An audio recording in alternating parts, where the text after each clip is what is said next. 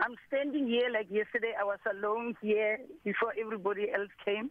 And I'm standing here alone again here, right in at the main entrance of the National Assembly building. I came here at around uh, 5 o'clock.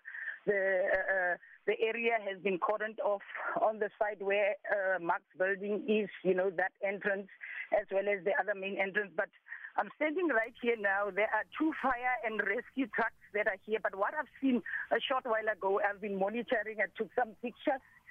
I saw uh, uh the flame, not flames, but smoke, thick smoke came up again. And I, I think it's because uh, uh, it's a little bit windy in Cape Town today. I can even feel uh, feel a bit chilly. Mm. So uh, uh, I guess you know whenever there's wind in Cape Town and a fire was not put out, uh, you're likely to see this happen.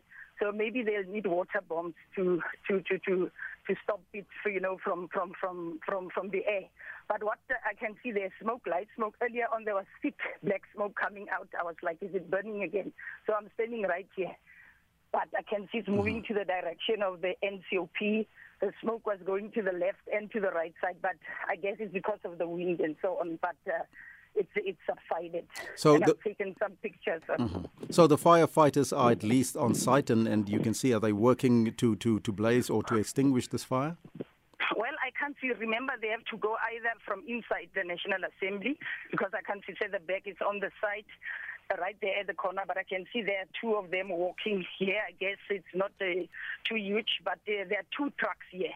Only, and then there's a two fire and rescue trucks, and then there are the emergency trucks. I can also see it's three. I think it's yeah, it's three fire trucks here. I think I should guess that they slept over to monitor this fire. So this is uh, the current situation. But I'm, um, I'm actually closely monitoring what is happening there, the corner of, on top of the roof of the National Assembly, because the smoke kept coming and then it, it goes down, and then I can see now it has disappeared again. How many buildings have been affected in Parliament? Uh, or any idea of the damages caused by the fire so far? I can only tell you it must be millions, but let me tell you something. Uh, Parliament is in recess. Normally, Parliament actually goes in recess from the 15th of December until the 15th of January.